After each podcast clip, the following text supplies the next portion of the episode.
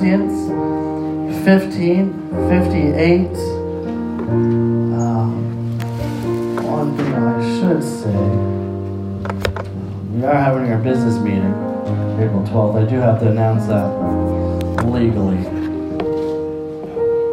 Unfortunately, I'll have to do that. So April 12th is our business meeting. It's a Wednesday at 7 p.m.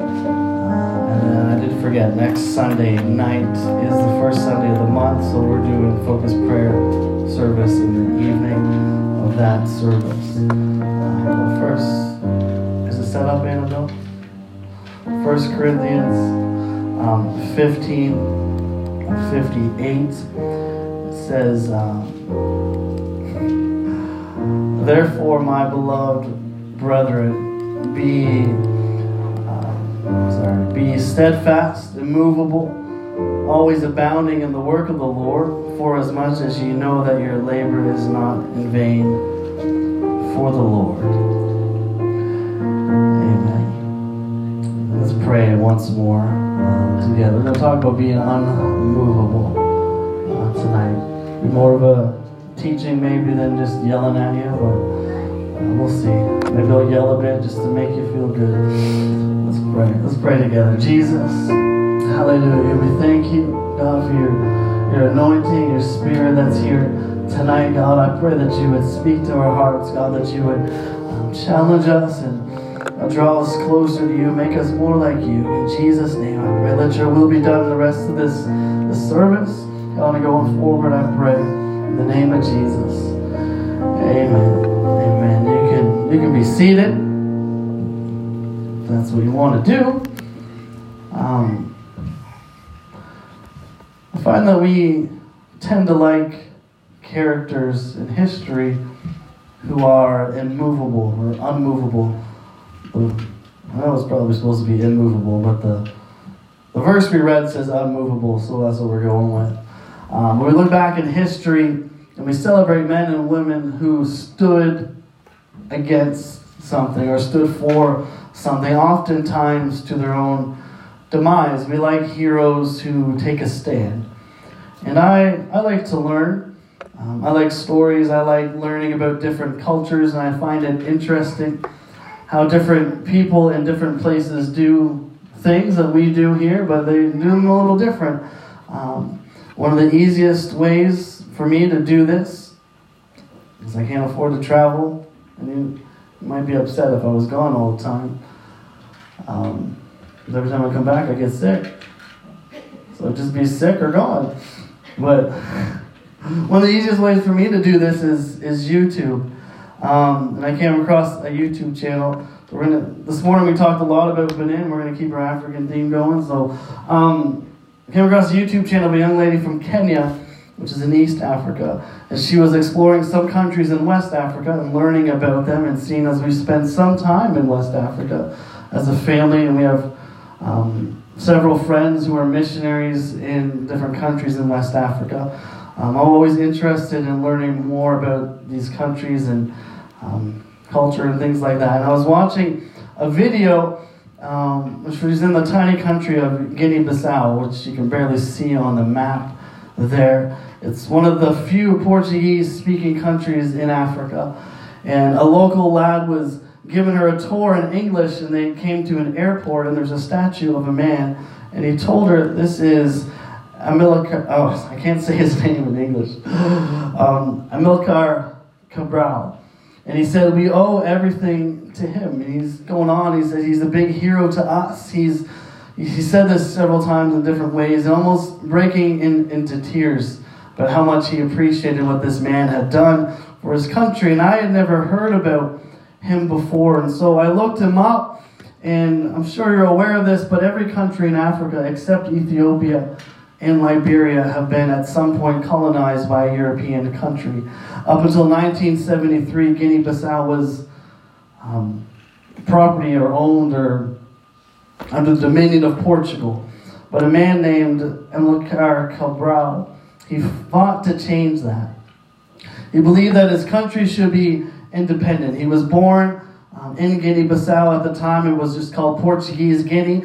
He went to college in Lisbon, um, Portugal. While he was a student there, he founded student movements dedicated to opposing the ruling dictatorship of Portugal and promoting the cause of independence for the Portuguese colonies of Africa. He returned um, to Africa in the 50s from Portugal and was instrumental in promoting the independence causes of the then Portuguese colonies. In 1956, he was the founder of the PAIGC, which is just Portuguese for the African Party for the Independence of Guinea and Cape Verde. From, his, from 1963 until 1973, Cabral led um, this group's movement um, in the Portuguese Guinea against the government, which evolved into one of the most successful wars of independence in modern African history. The goal of the conflict was to gain independence for both um, Guinea and Cape Verde. Over the course of the conflict, as the movement captured territory from the Portuguese, Cabral became the leader of a large portion of what became Guinea Bissau. In preparing for the independence war, he set up training camps in Ghana, and he, he realized that the war effort could only be sustained if his troops could be fed and taught to live off the land alongside the general population. So he trained his troops to teach local farmers and um, better farming techniques while he was in Portugal. That's what he studied in university. And this was to ensure that they could increase productivity and be able to feed their own family and community as well as the soldiers enlisted in his army. And so he strengthened the country, the economy, while strengthening the army, which is an unheard of thing. Usually, a civil war just destroys everything. But he strengthened both. And Cabral and his, his party, they set up a trade and barter bazaar system that moved throughout the country and made staple goods available to um, rural areas at prices lower than that of the store owners um, that were run by the Portuguese. And during the war, he also set up a roving hospital and triage station to give medical care to wounded soldiers, but also just general care to um, the larger population. He was a visionary and a leader, and he fought for his people and he fought for freedom. But unfortunately, some of his own men became disgruntled and shot him in January 1973 before he saw victory for his country. But it was the movement that Cabral started and the unmovable belief that he had in his country and freedom for his people that saw Guinea Bissau become its own independent nation on September 24th, 1973. And a recent poll in 2020 by the BBC saw him ranked as one of the greatest leaders in world history. I don't know much about his politics or anything, I didn't get into that, but I do know that he was an unmovable and steadfast man in what he believed for his country, and he stood for that, and he was willing to lay down his life for it. The Bible, the Bible is full of stories, and there are some stories that seem to, to rise to the top, and some that get preached more often than others um, David and Goliath, Daniel the lion's den, Jesus and any miracle. I don't know. Esther, all of them, whatever. Whatever one I say, you're gonna know. But we have stories that we're all, we have stories that we read, we're drawn to them, and maybe because we identify with the character, um, maybe because it this story, the lessons learned, have helped us through um, a certain trial or time in our life. Um, one of the things that I really appreciate about the Bible is the more you read it and take your time with it, the more you notice and the more that sticks out to you. Because there are a lot more stories in the Bible than just the main ones that we hear um, from Veggie Tales or whatever TV show we watch or read, whatever. There are a lot of stories that are very short, and we can kind of just skip over them because they're not chapters long or whatever. And um, one of my favorites is a short story that's two verses. And it's a story about one of David's mighty men named Shammah, or Shammah. And that is the verse I was supposed to read earlier. Here we go.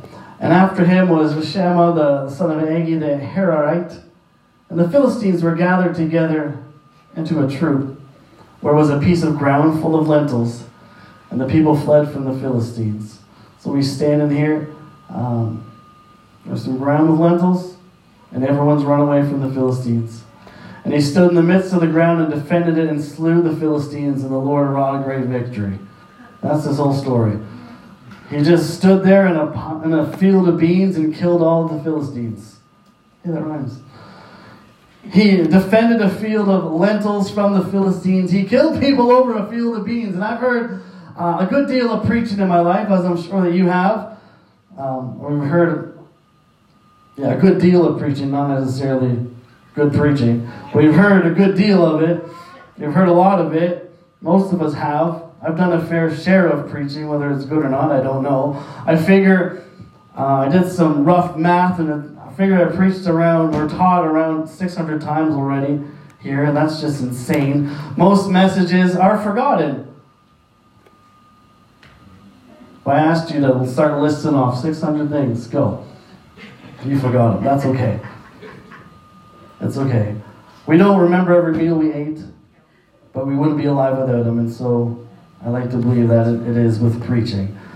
Um, but I distinctly remember during Bible college, um, Brother Sully preaching about this story, as I never heard anybody preach about this story, um, talking about how to everyone else it was just a field of lentils. I remember him passionately preaching, They're just beans, Shammah! And just going and just it's stuck in my head. But to Shammah, this piece of land belonged to Israel. There was an inheritance from the Lord. It belonged to the Lord. And so he was willing to put his life on the line because it was something that was worth fighting for. And he talked about how there are some things worth fighting for that may seem like little things to others doctrine, holiness, baptism in Jesus' name, one God, and all of these things. And it's been like 16 years or something. He's now a missionary in West Africa, in Senegal. And uh, but I always remember that one. And he talked about being unmovable and how it can be a good thing. And some of us, though, I think we can do the unmovable thing wrong. We won't budge on things that don't matter. And we stick to our opinions and our wants over the word, and that's wrong. And some folks, their theme song is We Shall Not Be Moved. We're going to talk about being unmovable tonight. We're going to go through what it means for us. Um, we're, we're not fighting for lentils, hopefully. We're not overthrowing the government. Some of you may want to. Just let it go. But who, who should be unmovable? Paul says this. He says, Therefore, my beloved brethren, be ye steadfast and unmovable. My beloved brethren, his fellow Christians, his fellow believers, us, the ones that he's writing this letter to, we should be unmovable. So, what is, well, he says steadfast and unmovable. What is steadfast and unmovable? Steadfast means settled, sitting, or firm. It's uh, describing something like a statue or a a wrestler refusing to give up ground, something, someone that's not easily pushed around, that's firm, unmovable. This is the only time this word is used in the, the Bible, just like steadfast, but it's a stronger word. Um, this is what the Bible tells us we should be steadfast and unmovable, firm and unmovable. Uh, we can't be weak Christians. We can't be pushed around by every issue. We can't be swayed by any teaching that we hear. We can't allow ourselves to get distracted by all the things. We can't allow ourselves to get offended and hurt. We must stay and remain steadfast and immovable, secure in Jesus, standing on the word, standing by faith, fighting, if we have to, for a field of lentils like Shammah. We let everything, well, maybe not all of us, some of us, will let every little thing shake us. Every little thing that happens. Our faith gets rattled so easily. A prayer isn't answered the way that we expect. Something happens that we don't agree with. Someone does something sinful and harmful. Someone lets us down. It happens. And our faith gets shaken, but we're supposed to be steadfast and firm and unmovable. God help us. We have so many excuses and we allow ourselves to be moved so easily. When should we be unmovable? I preached this a couple of weeks ago, but Galatians 6 and 9 says, Let us not be weary in well doing, for in due season we shall reap if we faint not. Doing the right thing can get wearisome. Doing the right thing can get tiresome. Doing the right thing doesn't come naturally, we said. Holding back, not giving into anger, not giving into bitterness, praying and fasting, these things don't come easily to us. Um, it can get tiresome. Being steadfast and unmovable can be a tiring thing when you're standing and you're being pushed from all sides and life's hitting you from all sides and things are coming at you a bunch of Philistines at once wasn't an easy task for Shammah. The Bible said he stood in the middle of the field and fought them. If you're, I don't know much about military strategy, but that's not the best. If you're one against a hundred or so, it was a troop. We don't know how much a troop was. You're one against a big group, standing alone in the middle is probably not the best idea. Well, somehow God worked and helped him, and he defeated the enemy and I can tell you that wasn't an easy battle for him. It can get tiresome. It's easy to do things that come naturally to us. You don't get weary in wrongdoing.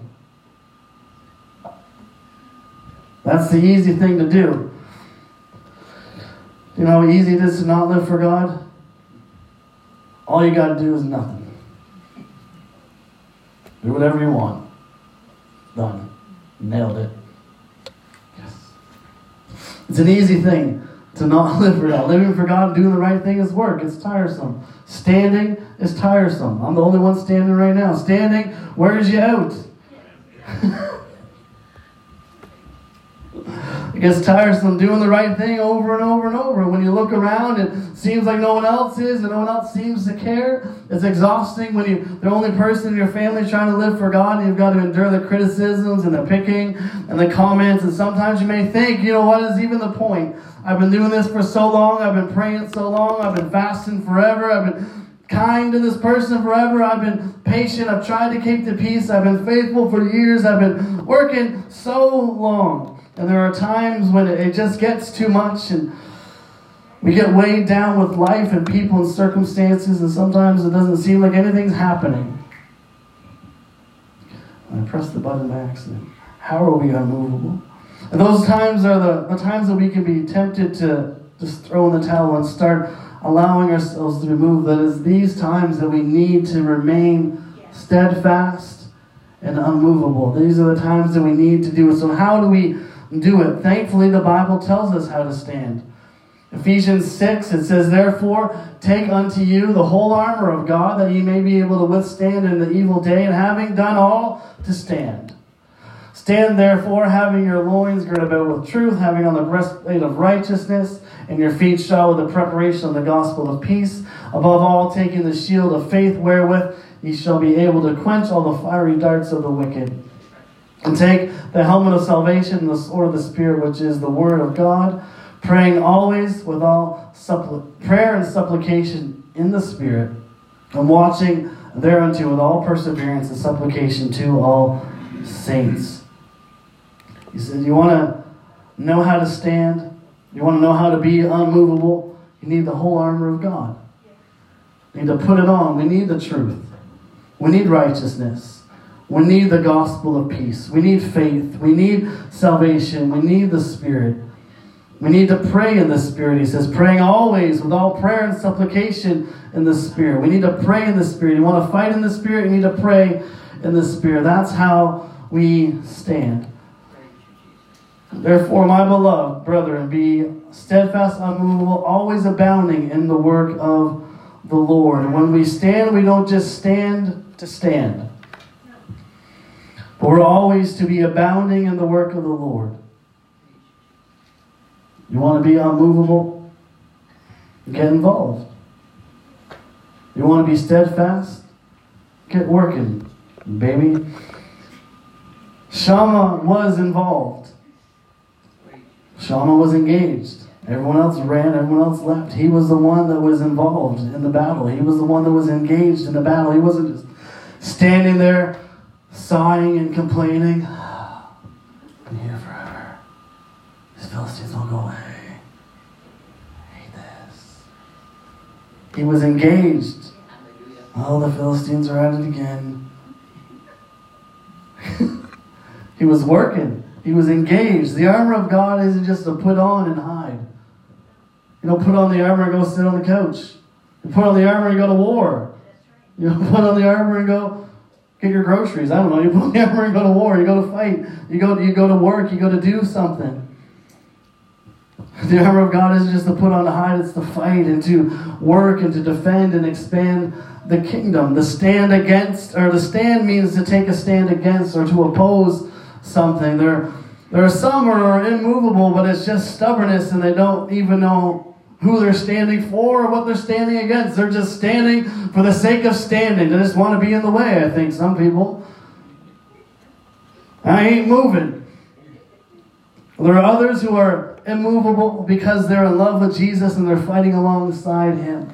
You cannot be a steadfast, unmovable Christian and not be involved in the work of the Lord. If we are not actively seeking to expand and build the kingdom, we are not steadfast and unmovable. We're just there. That's what he said. I want you to be steadfast and unmovable, working. We're called to be unmovable. Why should we be unmovable? Know, look at the verses before. This isn't a very long message, so that's what you like, then that's what you got.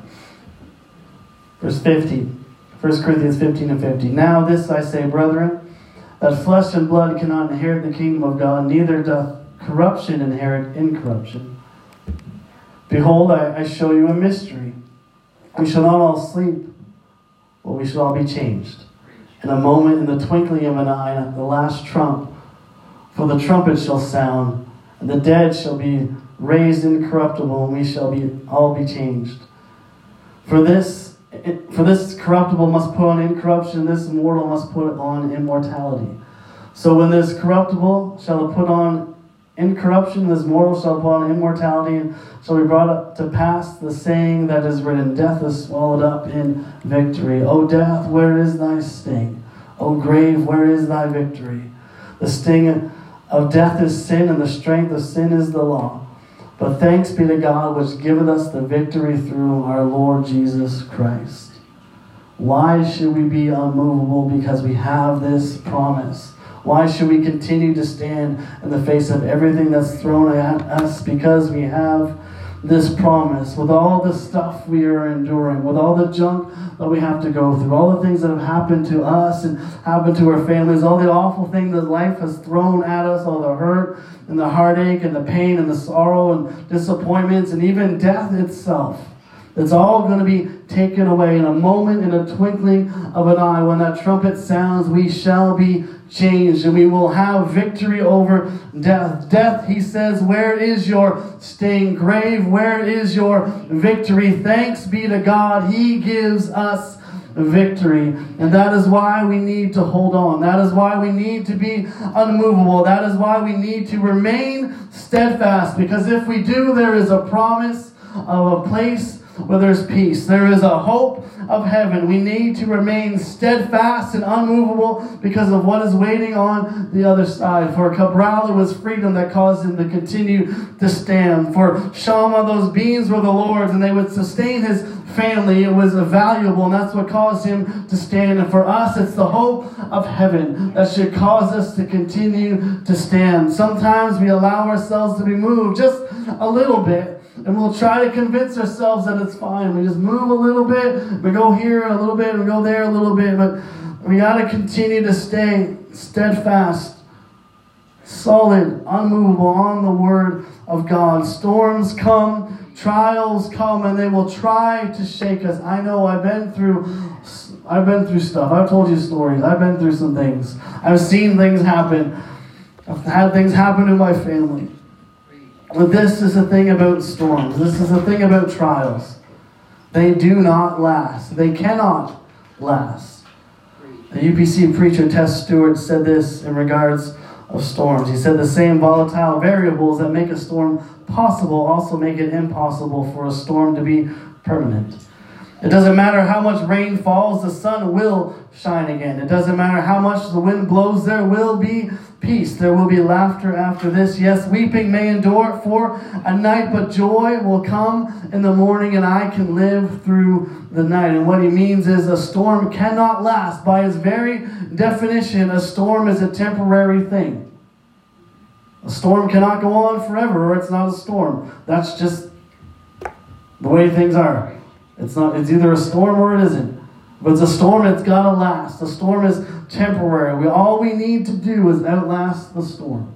All we need to do is remain steadfast and unmovable. There's joy on the other side. There's freedom on the other side. If not here, if we don't get through it here, we'll get it there.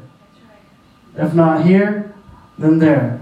Weeping may endure for a night, but joy comes in the morning. And some nights seem longer than others, but the fact is, morning is coming. Joy is coming. The storm will stop and the winds will settle. The rain will dry up. The clouds will part. The light will come back on again. The tears will be dried. The sorrow will be lifted. The Bible says that God shall wipe away all tears from their eyes, and there shall be no more death, neither sorrow nor crying, neither shall there be any more pain, for the former things are passed away. I don't know how that's all going to work out. But all I know is that's what it says, so that's what's going to happen. The word says it, so there's going to be no more tears. There's going to be no more death. There's going to be no more sorrow or crying or pain. All the former things will be passed away. No matter what we are facing here on earth, it will not last. No matter what trial we find ourselves in, it will not last. All we need to do is stay unmovable and steadfast and outlast the storm, outlast the enemy. All Shammah had to do was outlast those Philistines. There was only so many of them. All he had to do was outlast the next one. When the bear's chasing you, all you got to do is run faster than your friend. You got to outlast your friend. All you got to do is outlast the storm in Acts 27, God promised Paul that he would see him through a storm. And it's the same God who wants you to know today that he's going to see you through this one. If you keep your faith in him and remain unmovable and steadfast. Trisha, if you had somehow. In the early chapters of the book of Acts, the church is birthed. People are excited and things are going well. People are being added to the church daily. Uh, people are receptive. There's no pushback. There's no, there's nothing. It's everything's going as well as it could. They're going house to house and they're eating and they're teaching and they're praying and preaching and it's just a wonderful time. But then Peter and John they see a lame man healed outside the temple. And that sets the religious nuts off. And they, they get arrested, and persecution starts happening to the newborn church. And these guys, they've never been persecuted like this. They're all good, faithful Jews. You know, they didn't get along with the Roman government, but they figured it out. They weren't being beaten every day. They weren't being arrested for being Jewish. You know, they, with their own people now, they're arresting them and they start treating them poorly and they start persecuting them. Their own people, their own flesh and blood. So what do they do? They get together and they have a prayer meeting. What do they pray? Part of it, Acts chapter 4, it says, And now, Lord, behold their threatenings, and grant unto thy servants that with all boldness they may speak thy word. By stretching forth thy hand to heal, and that signs and wonders may be done by the name of the Holy Child, Jesus. The English Standard, it says that they prayed your servants, your servants um, to continue to speak. What they prayed for was that God would help them continue through the persecution. They didn't pray for deliverance. They didn't pray for the storm to stop. They didn't pray for the wind to stop blowing. They prayed that God would give them what they needed to get through. To give them boldness to continue to speak the word, to continue to preach. And that sounds like being steadfast and unmovable to me. We want God to deliver us all the time. And He, he can and He will. But they prayed for boldness. Boldness in the Holy Ghost is what's going to make you steadfast. It's going to make you stand. It's going to make you unmovable. It's what's going to keep you when the snickers and the comments and the jeering and the bullying happens. It's what is going to keep this whole thing going. Verse 31, it says, When they prayed, the place was shaken when they were assembled together. And they were all filled with the Holy Ghost, and they began, and they spake the word of God with boldness. When they were done praying this prayer, something happened. God stepped in in such a way the place was shaken. Because they weren't asking to be delivered. They were asking to continue. They were asking, God, God we're going to stay in this. We're not going to go back. We're going to stay. We're going to continue. We're going to be unmovable. We're going to be steadfast. Give us the strength. Give us the boldness. Give us the anointing. Give us what we need to continue to preach, to continue what we're doing. We're not going to give up because of this storm. We're not going to give up because of this trial or persecution. And we know these guys, they endured and they remained faithful. They remained steadfast. They remained unmovable. And God continued to work mightily through them. And so, what I like to do tonight is this as we're drawing to a close, and I'm going to have to get my kid in a second.